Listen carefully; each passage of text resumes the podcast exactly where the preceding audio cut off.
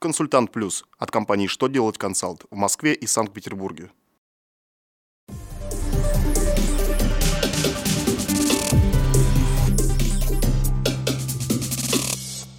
Добрый день! В эфире новости законодательства в студии Екатерина Ремезова.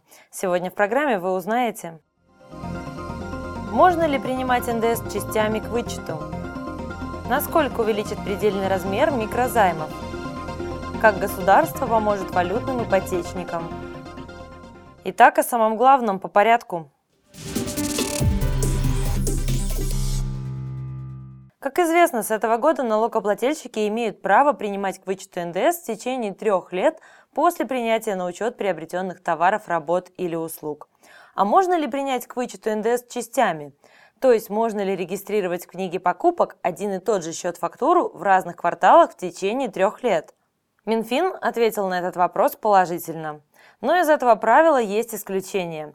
По товарам, работам и услугам НДС можно принимать к вычету по частям, а по основным средствам, нематериальным активам и оборудованию к установке вычет производится единовременно.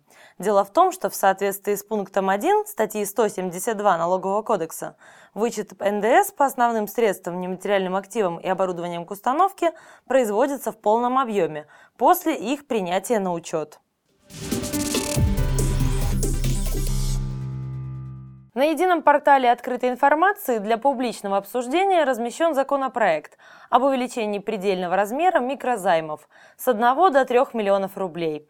Инициатор проекта – Минфин России.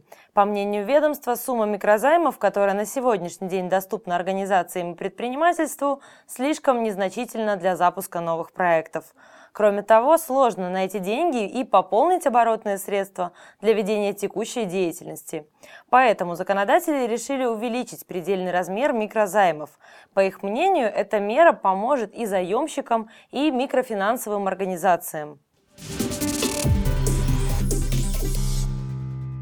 Российским гражданам, имеющим ипотечный кредит в валюте и оказавшимся в сложной ситуации из-за девальвации рубля, расплатиться с долгами поможет государство правительство подписало соответствующее постановление. Предельная сумма возмещения по каждому ипотечному жилищному кредиту установлена в размере 200 тысяч рублей. Но чтобы воспользоваться поддержкой государства и реструктуризировать долг, нужно соответствовать определенным критериям. Жилье, взятое в ипотеку, должно быть эконом-класса. Рост ежемесячных платежей должен составить 30%, а просрочка не менее месяца и не более 120 дней. Заемщики смогут снизить платежи и получат новую процентную ставку. На этом у меня вся информация в этом выпуске. До новых встреч на канале «Что делать ТВ».